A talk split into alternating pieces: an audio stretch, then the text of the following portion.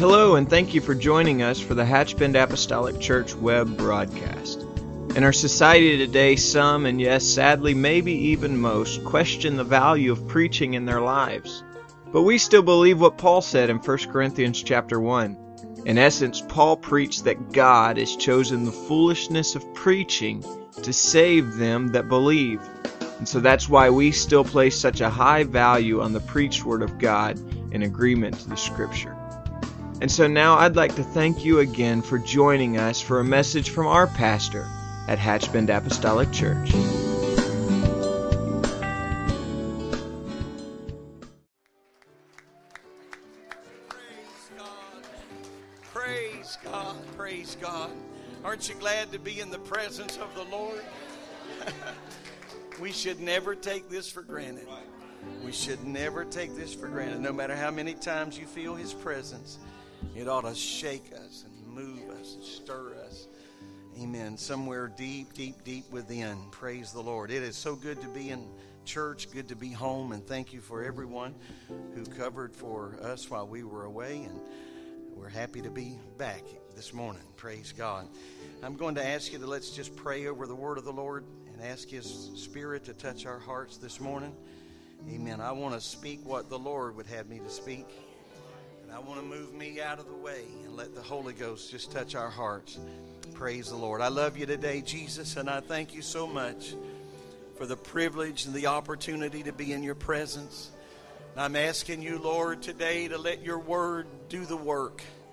Let your word do the work today, and let your presence touch our heart and our mind and strengthen us by the power of the Holy Ghost today.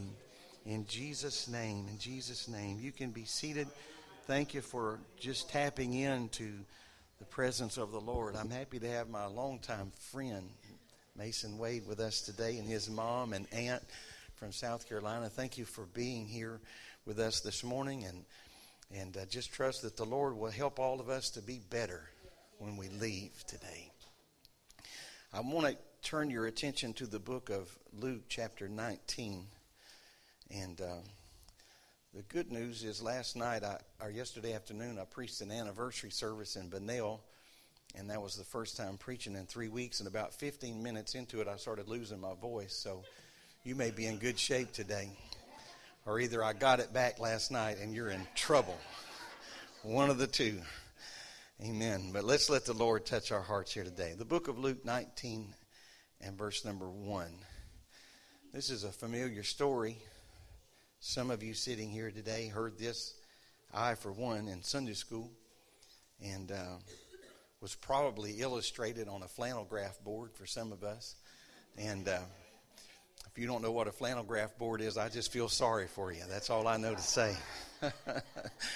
I just feel sorry for you. The book of Luke, chapter nineteen, and verse number one, and Jesus entered and passed through Jericho. And behold, there was a man named Zacchaeus, which was the chief among the publicans, and he was rich.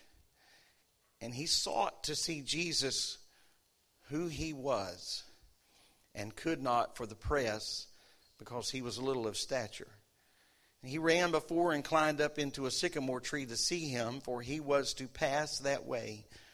And when Jesus came to the place, he looked up and saw him, and said unto him, Zacchaeus, make haste and come down, for today I must abide at thy house.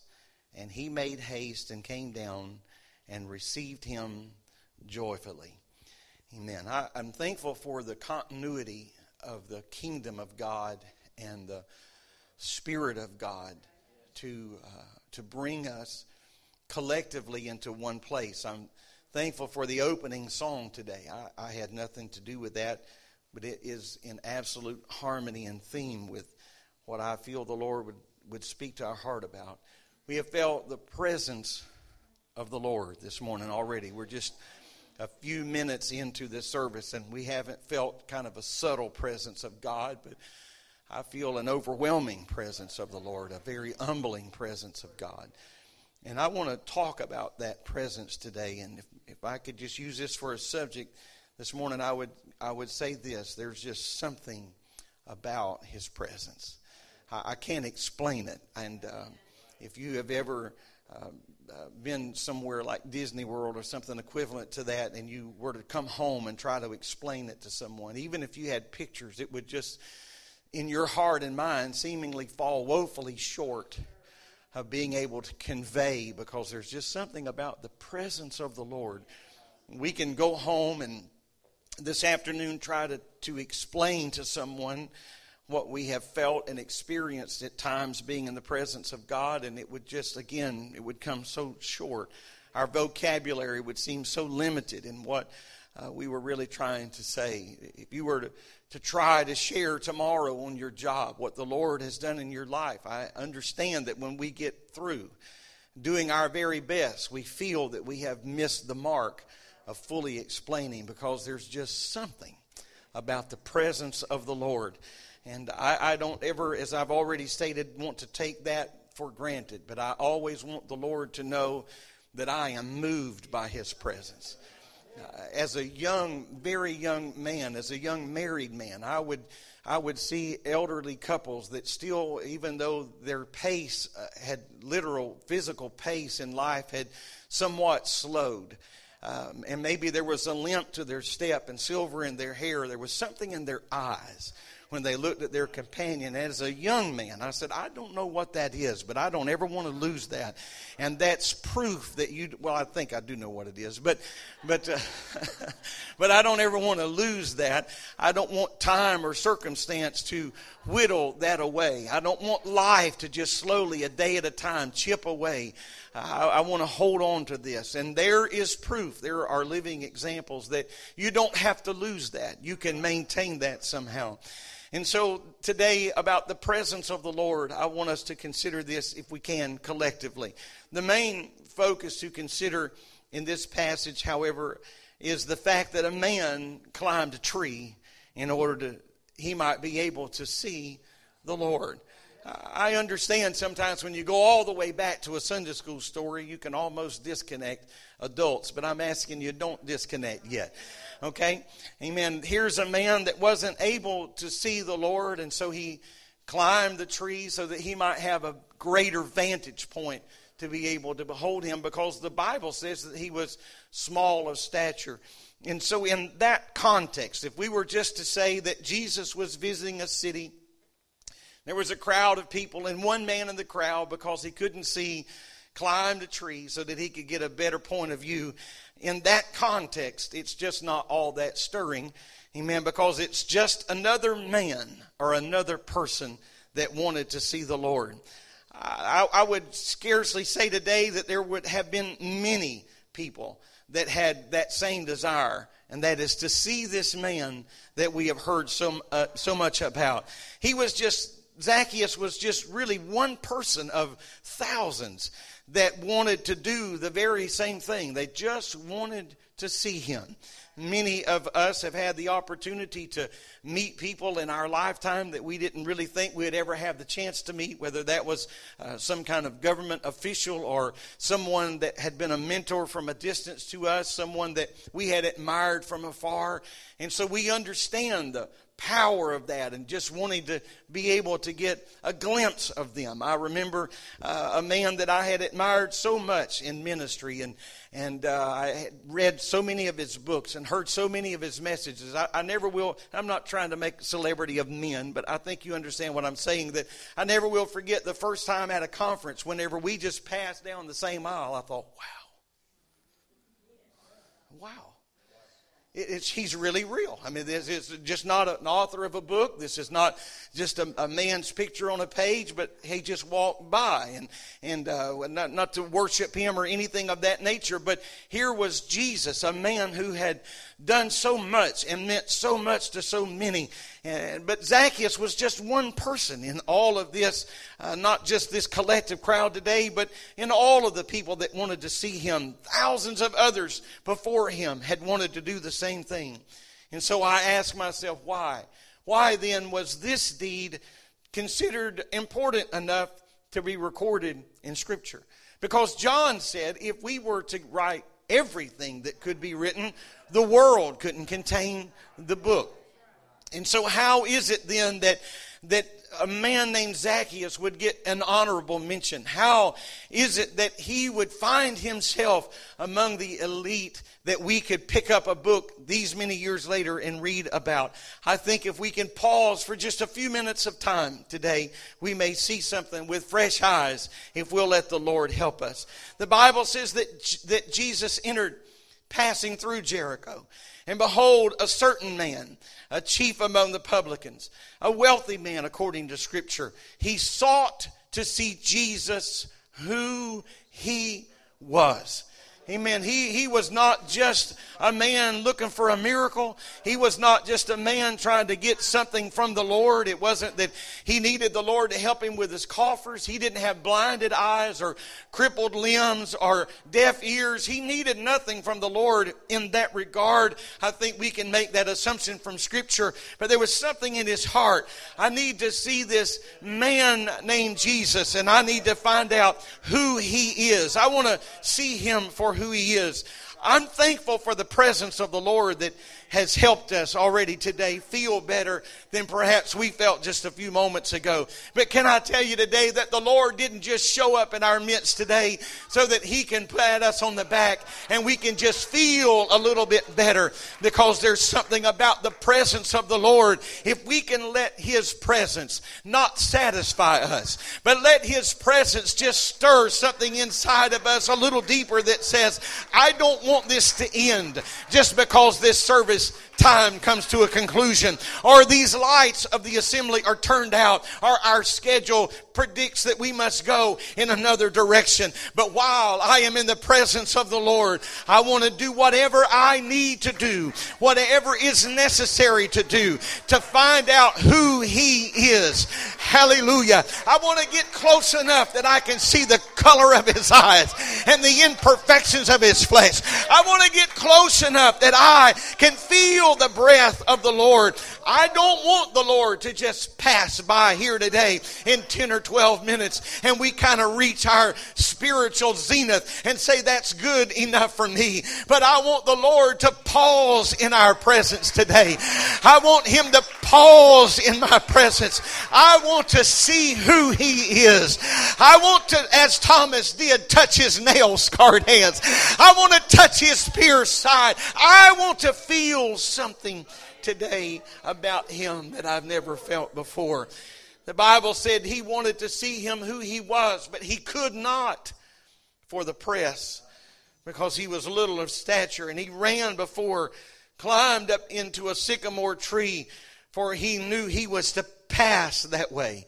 I must do whatever is necessary to find out who he is. In order for me to see him, in order for Zacchaeus to see him, in order for you and I to see him, the first thing we must do is overcome our own weaknesses. We must overcome the things that hinder us and hold us back.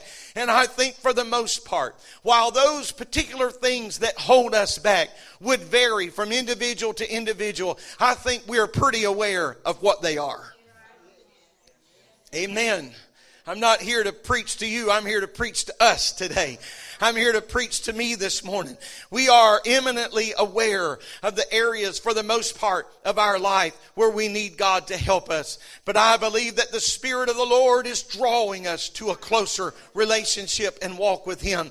And so the Bible says of this man, he sought out a tree that he could climb. I know that seems a little bit trite when we read that. Amen. But it was what was necessary for him to get a better vantage point that he could see the Lord. Amen. And so for in order for Zacchaeus to first see the Lord, he had to first see himself for what he was. Amen. He wasn't six foot six, I don't suppose, according to Scripture.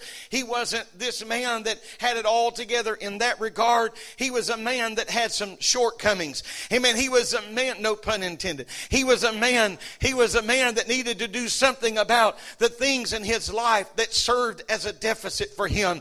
And he was willing to do that. I wonder today if we would be willing to do something about the things that we're aware of. I wonder if we would be willing to say, I'm going to seek something out that will bring balance into my life. I'm going to seek something out that will help me today be what God wants me to be. In order for him to see Jesus for who he was, he first had to see himself for who he was. Amen.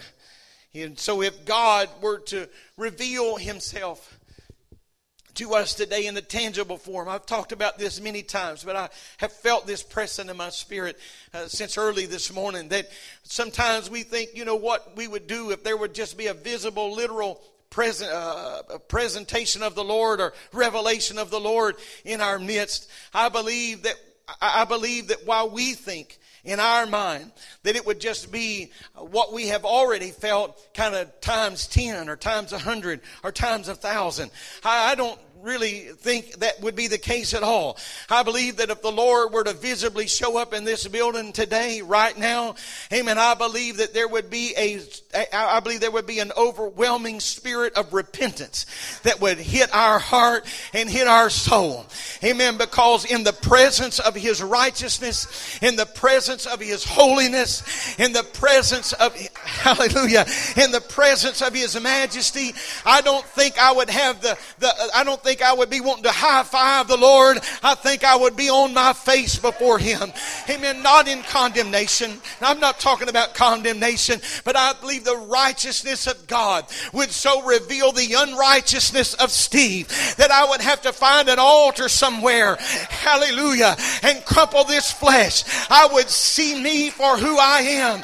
I would see my difficulties. I would see my deficits. I would see that that's holding me back from touching the presence of God in the way that he wants to reveal himself. And I say, oh Lord, while it may not be possible for us to behold you today, I want to draw close enough to you that I can see me, not how I see me, but I can see me as you see me.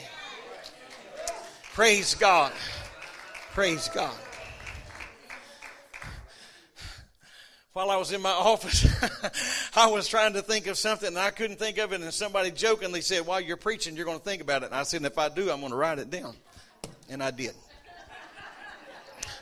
And I'll get to that in just a few minutes. It's on page, it's on page none of your business. Amen. You'll get nervous if I tell you what page that's on. Amen. But I'm thankful for the presence of the Lord. I believe there would be an across-the-board repentance. I believe there would be a spirit of God that would bro- that would be that would bring brokenness to our heart and brokenness to our life. Hear me clearly, not so that God can crush us to destroy us, but so that God can crush us to make us again. Jeremiah said in chapter eighteen, I went to the potter's house, and behold, he wrought a work on the wheel, but it became marred in the hand of the potter. I'm going to tell you something today. If you got Mars in your life, if you'll just stay in the hand of the potter, it's going to be okay. Hallelujah, because you're in the hands of the only one that can do anything about it. I may have imperfections, and I do.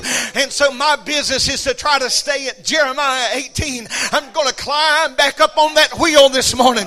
Hallelujah. Long before the sun rose today, long before the sun came up this morning, I laid on my face in our living room. Amen. What I was doing this morning was trying to find the potter's wheel. And I was saying, God, touch me today. Oh God, mold my mind today. God, forgive me of my sins. Forgive me of my transgressions. Mold me and make me again. Deal with the imperfections in my life. Praise God. Praise God. Amen. In the presence of God's majesty, we ought to do more. We ought to do more than just sing and shout. But there is something about the presence of God that ought to bring a sobering to our spirit. I'm going to tell you something. If the presence of God only moves you to joy and never moves you to tears, there's an imbalance in your life. If the presence of God and the Word of God only moves us to see our wonder and to see how wonderful we are, and it never moves us to change, and it never moves us to be stirred in our spirit, we've got an imbalance in our life. I thank you, Lord, for the encouragement. This is the rest wherewith He will cause the weary to rest. I'm thankful today for the spirit of encouragement that I feel in this house. But I don't want him to just leave me now, because I want him to touch my heart. I want him to touch my life and forgive me of my imperfection and forgive me of my sin and mold me and make me again. Because there's just something about his presence. There's just something about his presence. I can't get over it. Isaiah sixty-four and six. The Bible says, often we refer to this, Isaiah sixty-four and six, but we are all as an unclean thing, for all our righteousness are as filthy rags, and we all do fade as a leaf, and our iniquities like the wind have taken us away. Our very best, you're familiar with this passage, many of you, our very best is going to wither in the presence of God. Our very best is going to come short. Amen. So there it is before us today. It is all of our righteousness measured against supreme deity. It is all of the holiness of our flesh measured against supreme deity. And he said, it is an unclean thing, and it's like a leaf that will fade, and it's like a leaf that will be blown away by the wind. Amen. When that happens, we fail, and that's why repentance is so vitally important for the church today. Repentance is not for the just for the sinner. Repentance is not a one-time thing. Repentance ought to be something we do every day. Amen. Why? Because we are robed in flesh, and we are subject to error, and we are subject to failure. And so I'm going to robe myself, because I am robed in flesh. I want to bathe myself in the presence of the Lord and ask him to wash me and make me clean. Praise God. I often think at the end of the day and after a shower and getting all cleaned up, I just often think, now why wouldn't everybody want to do that? But I meet some that are probably seemingly and apparently not as affectionately connected to that as others. Amen. But it's a vital part. And so that brings a sense of urgency to us when we feel the presence of God. I've got to make this right. I've got to do something about this. It brings about the realization that our sins and, and shortcomings, when we are in his presence, we realize that it's been covered by the blood of the Lamb. Amen. We think about that, and we're so grateful for that.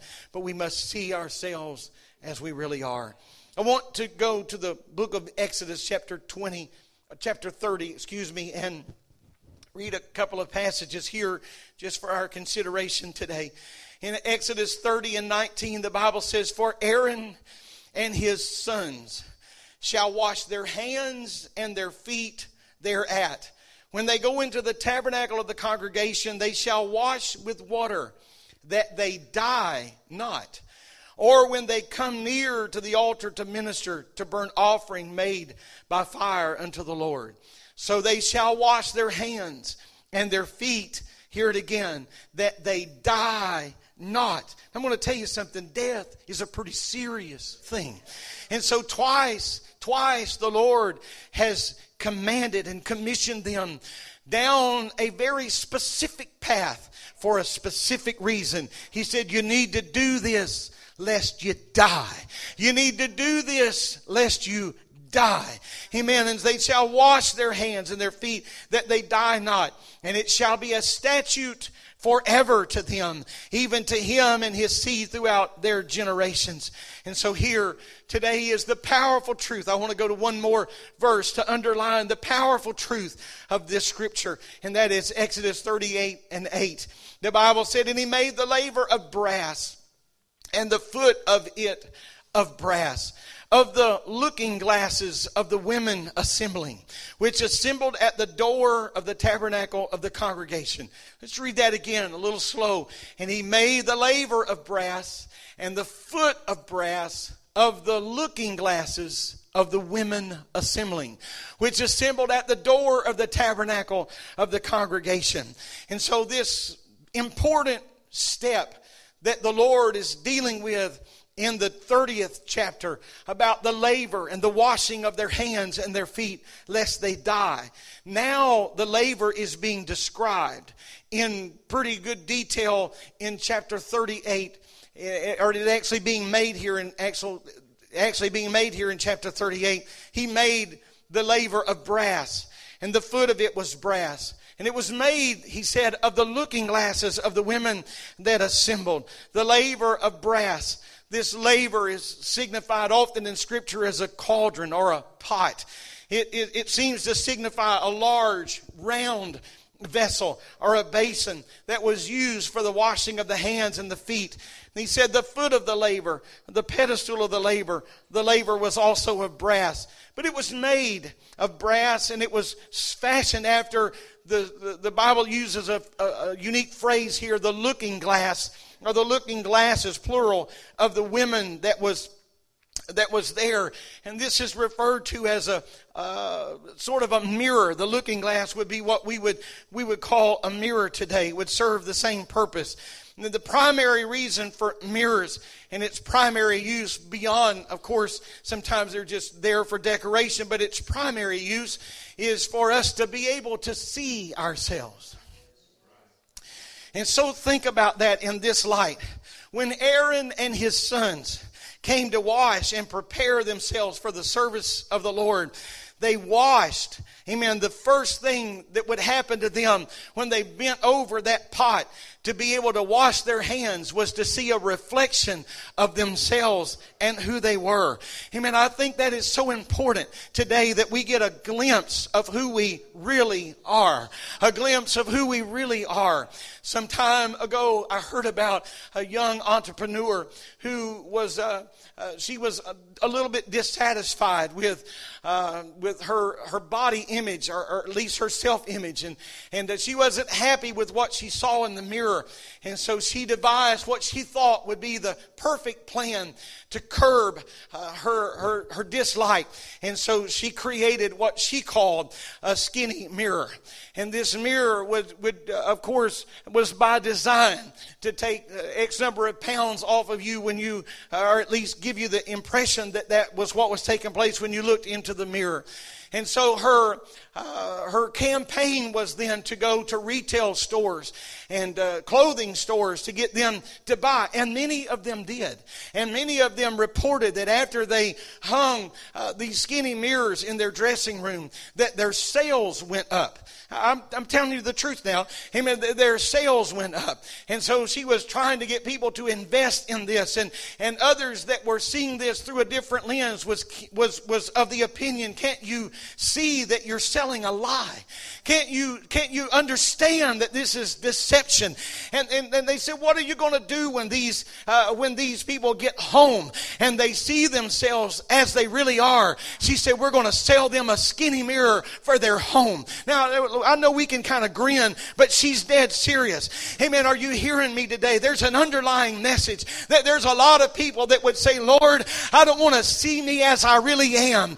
But if you just give me a spiritual mirror and let me just look in this spiritual mirror when I'm at church. Amen. As long as I'm in this house, while I'm at five oh three Southeast Cephas Liston Road, let me look in this mirror and let me get one mental image of who I am spiritually in your presence, and understand that when we go home, we are not that man and we are not that woman. We are not that individual. I say, God, help us to rid the church of skinny mirrors and spiritual mirrors. Amen. Facades and faults that help us believe that we are more than we really are. I say today, God, if we've ever been real, let's be real here. If we're ever going to be genuine, good, bad, and ugly, God, show us where we are and show us what we are. That's the only way we're going to be able to deal with this. You're going to have to show me. Praise God. It's an uncomfortable thing when people start showing you where you really are. Doctor Ben Samara in Brantford has been my family doctor for really for ever since I was seventeen. But when we came back here in nineteen eighty-nine, started going back there, and and some few years ago, just by virtue of years, my file's pretty thick. And and I'm not even sure what prompted this, but one day I was in the office and he started going back through the, the files, and he said, you know, when you first started coming here, you weighed.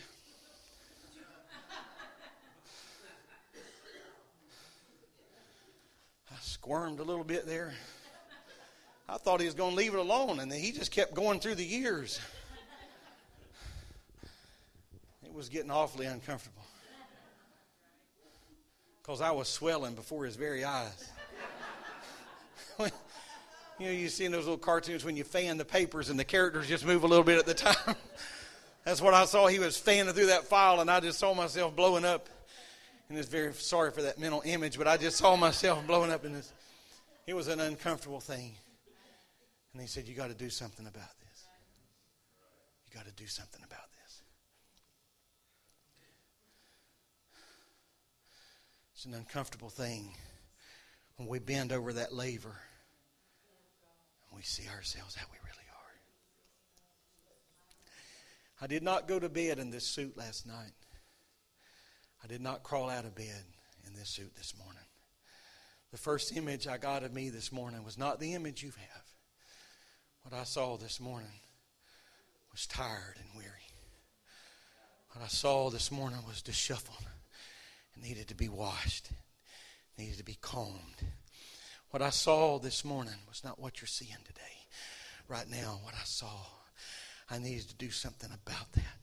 When you bend over that laver, before you ever dip your hands into it, you come face to face with you. There you are. There are your imperfections. There's, I'm not saying this con- to condemn today. Please hear me. Amen. You see, there first has to be an examination of us before we can go to the service of the Lord. Amen. Because the Lord said, lest they die. Lest you die. This is serious business. We're not talking about just an ingrown hair here. We're not, we're not talking about just something slightly out of kilter.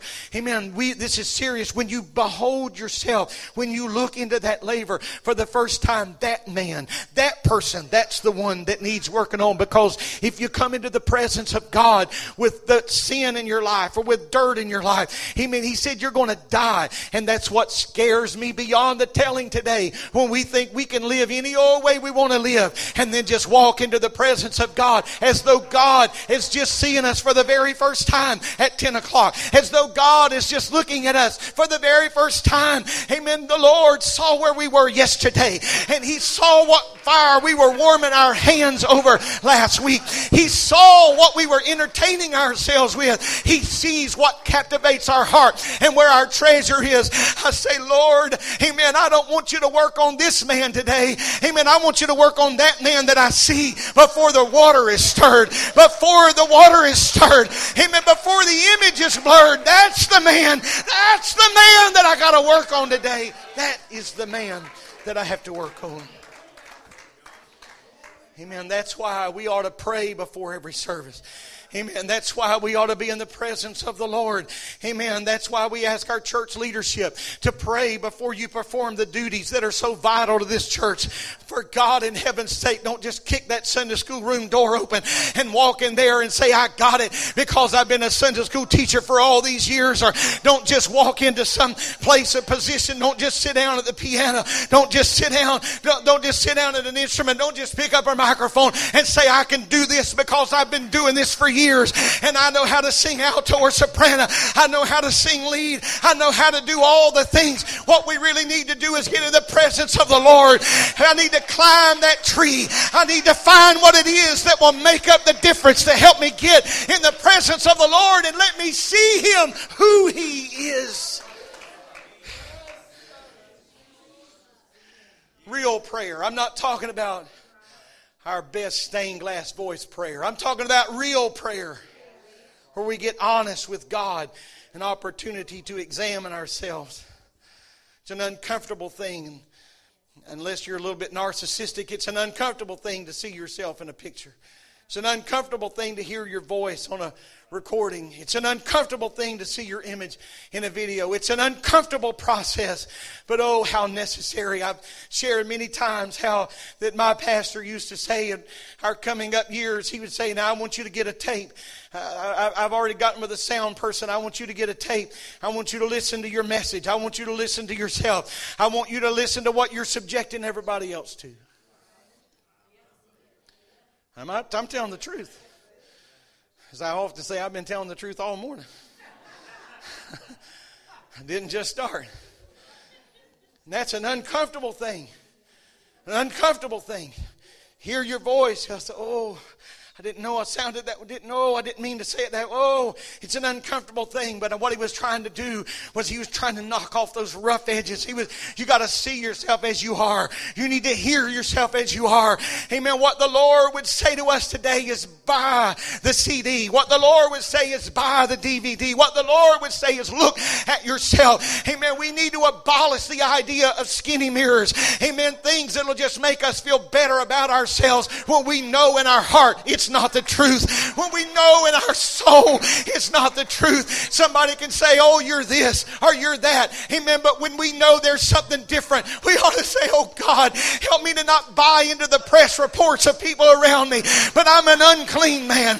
I'm a man with unclean lips. I'm a man that needs your power. I'm a man that needs your presence, oh God, to mold me again. Praise God. That's why Jesus said in Matthew, that's why Jesus said in Matthew, if you bring your gift to the altar and realize, some people get this backwards, and realize that your brother has an ought against you. Not that you have an ought against your brother, but you realize there's that, your, that, that your brother has an ought. He said, leave your gift at the altar. Amen. And go be reconciled to your brother. Then come and offer your gift. What happens at that moment of gift giving, at that moment of exchange, is we are made eminently aware in the presence of God things that need to be addressed. Some things you have to take care of. Some of the greatest trouble I've ever had in my life came from ignoring problems. Wishing they would go away. Wishing they would work themselves out. A lot of things do, but not everything does. If you have a leaking roof, chances are it's not just going to stop leaking. The altar is a place of revelation. David said it like this when he was referring to the power of God to restore. Psalms twenty-three, it's so familiar to us. He maketh me to lie down in green pastures. He leadeth me beside still waters. Because there I can see myself. Amen. A season of revelation. When the Lord healed the man that was blind, one of the men that was blind, one of the methods that he used was to take a spittle of clay, as the scripture refers, rub it in the man's eyes, and told him to go wash in the pool of Siloam. Now, I don't know today about you, but I just play that out frame by frame in my mind. In the presence of the Lord, the mud on his eyes, not really understanding what was truly going on. And the Lord saying, go wash yourself. And as he washed, he was healed according to Scripture. But the first thing he saw was his own reflection. The first thing I ever behold is me in the presence of the Lord. Was his first inclination was, I'm healed? Or was his first inclination, this is me? This is me? This is me? I'm not taking away from the power, the miraculous that his life. This is really me.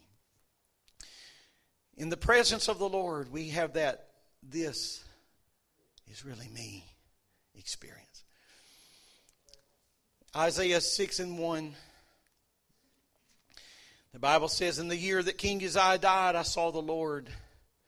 I, I saw also the Lord sitting upon a throne, high and lifted up, and his train filled the temple. Above it stood the seraphims. Each one had six wings, and with twain he covered his face, and with twain he covered his feet, with twain he did fly. And one cried, holy, and one cried unto another and said, holy, holy, holy is the Lord of hosts. The whole earth is full of his glory.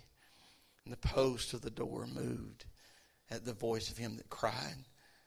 And the house was filled with smoke. And this was Isaiah's takeaway. He said, woe is me, for I am undone. I am a man of unclean lips, and I dwell in the midst of a people of unclean lips. For mine eyes have seen the King, the Lord of hosts. Something about the presence of the Lord. There's just something about the presence of the Lord. God didn't just show up today to show out, but God showed up to reveal not only himself, but to reveal us. I pray God to touch us today.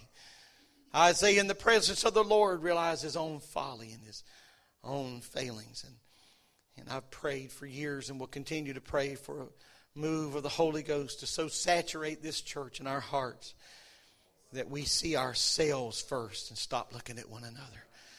We just see ourselves, because if I find myself, I got enough work right there cut out for me. Amen. I, I, I can't worry about that over there. I got to, I, I got to deal with this right here. Amen. David said in his moment of repentance after the debacle of Bathsheba and Uriah and all that went wrong, David said, wash me throughly. Throughly wash me. Wash me, wash me, and cleanse me. When I was a little boy growing up, my mom, those of you who knew and remember my mom, she was a very small lady, very small frame lady. And I can just remember as a young child, if I didn't, I caught on to this pretty early. If I didn't wash my ears correctly, she washed them. Her idea of washing my ears was to hang a wash rag on the end of her little finger that she could have inserted into the eye socket of a housefly. And she would, she would, she would push it through until it almost shows on the other side, and she'd give it one of those. So I learned early on, you'd just be a lot better off if you do this yourself. And I feel like I've had the finger of the Lord pierce my soul. I would have been a lot better off just to have dealt with that up front. But you see, sometimes we just don't want to pay the price that comes with really being changed significantly. We like the moving and the stirring and the moment of feeling better about ourselves, but to be truly changed requires a price. It extracts something from it. It leaves us changed. It leaves us forever scarred in some ways.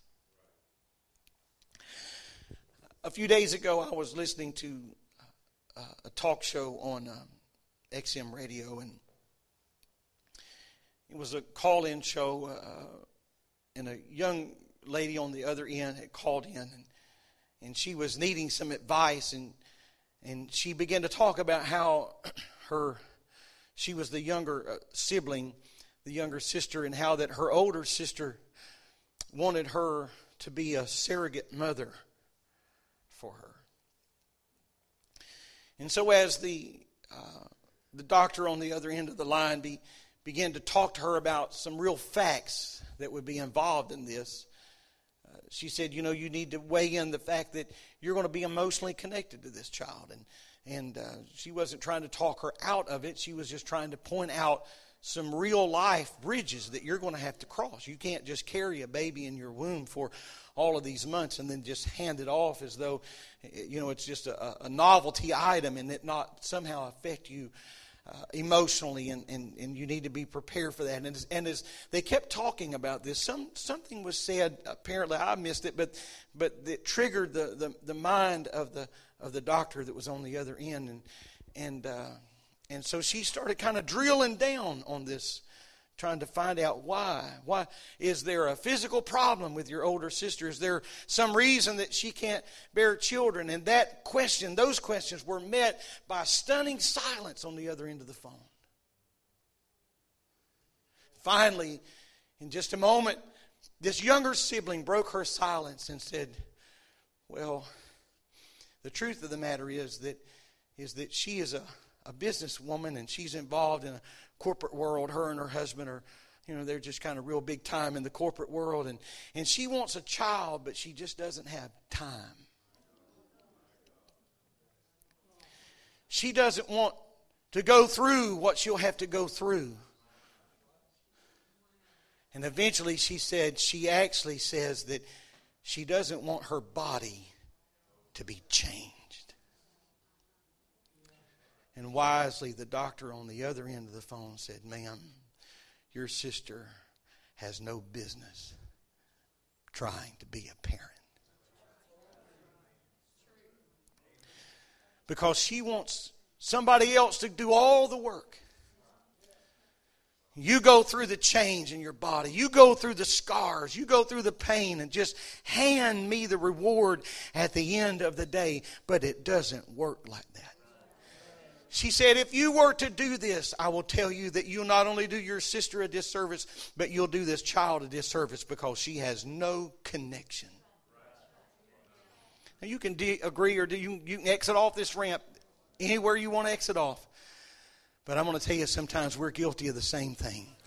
We want somebody to walk to this pulpit and preach a message that will just revolutionize our lives and change us. And we can buy the D V D or the C D and walk away and say, we've just been, this was my change point, because we don't want to be changed in our body. We don't want the stretch marks. And I'm not trying to be graphic here today. We don't want, we don't want the pain and the discomfort. We don't want the morning sickness. We don't want anything to be undone. We don't want to change our wardrobe. We don't want to change our mind. I don't want to have to wear the maternity clothes. I don't want to have to do this. But can I tell you that there's something Something about the presence of the Lord that helps us to get willing. Amen. I'm willing today. Amen. How about you? I'm willing today, God, to let your hand touch me. I'm willing this morning to let your mind be in my mind and your heart be in my heart, because I realize that if I'm going to give birth to something and then be spiritually, emotionally connected to it, I'm going to have to be the man that bends over that labor. I'm going to have to be the man that washes his own hands and washes his own own feet, lest I die. Lest I die. Let's stand. Can we do that? Lest I die. This is serious, serious, serious business. Somebody just hand us. You know, we use the word revival pretty loosely and dangerously today. Like it's some foreign entity that's just going to come land in our midst. It doesn't happen that way. You don't purchase revival on the shelf. You don't just go buy a can of it. You don't, you don't, you don't buy a prayer life. You don't just go buy a manual and a how-to. And I mean, it's about dying daily. It's about just dying out to self. It's about bending over that labor. But sometimes we're so reticent to bend over because we don't want to see the man in the mirror. Just give me a skinny mirror. Just give me a spiritual mirror. Give me a godly mirror. Give me a righteous mirror. Give me a holy mirror. Let me look at myself. And let me walk away feeling better about myself. But inside, I know that's not the man. That's not really the man.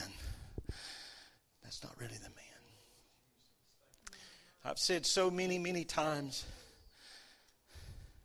and I've not just said this here. I've said this in teaching many other places, especially in ministry classes and things of that nature, that That if the whole world is applauding you and the people who know you best are seated, you got a problem. I see your curious look, Brother Gibson. I'll explain that. If all of you are standing on your feet and clapping while I'm preaching, but my wife is over there on Facebook, I got problems,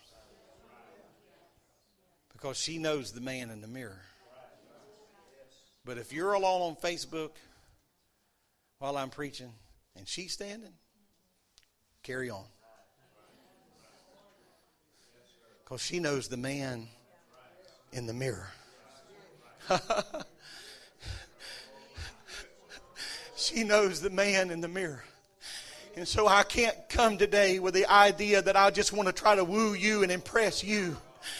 I don't want you to think I'm just trying to woo her and impress her, but I'm talking about God making a spiritual application here because He knows the man in the mirror. And so this morning I said, God, I need you to walk to that pulpit with me. I can't do this by myself. As a matter of fact, I'm not willing to even try to do this by myself. I will fall miserably short, but oh God, if you'll touch me, amen, if you'll help me to work on me, help me to work on me. And there's just something about the presence of the Lord. There's just something about the presence of the Lord. I wonder today, I feel the Holy Ghost in this house. I wonder today if the presence of the Lord could touch every one of us as we stand here today. Let's not just try to move to the next order of business. Let's not just try to move to the next order of our service, but pray that God would touch our hearts in this house now. Amen. Let's pray together. Can we do that? Hallelujah. Oh, in the name of Jesus, in the name of Jesus.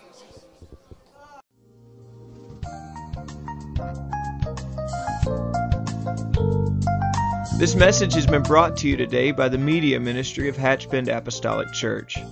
We pray that it's ministered to you in some way, and we'd like to take this opportunity to invite you to join us in service here at Hatchbend Apostolic. Our Sunday services begin at ten a.m. and our Wednesday night service at seven thirty p.m. For any more information or to speak with our ministry staff, please feel free to call our church office at three eight six, nine three five, two eight zero six. Or you can visit the contact link here on our website. Again, thank you for listening, and we pray God's richest blessings on you and your family.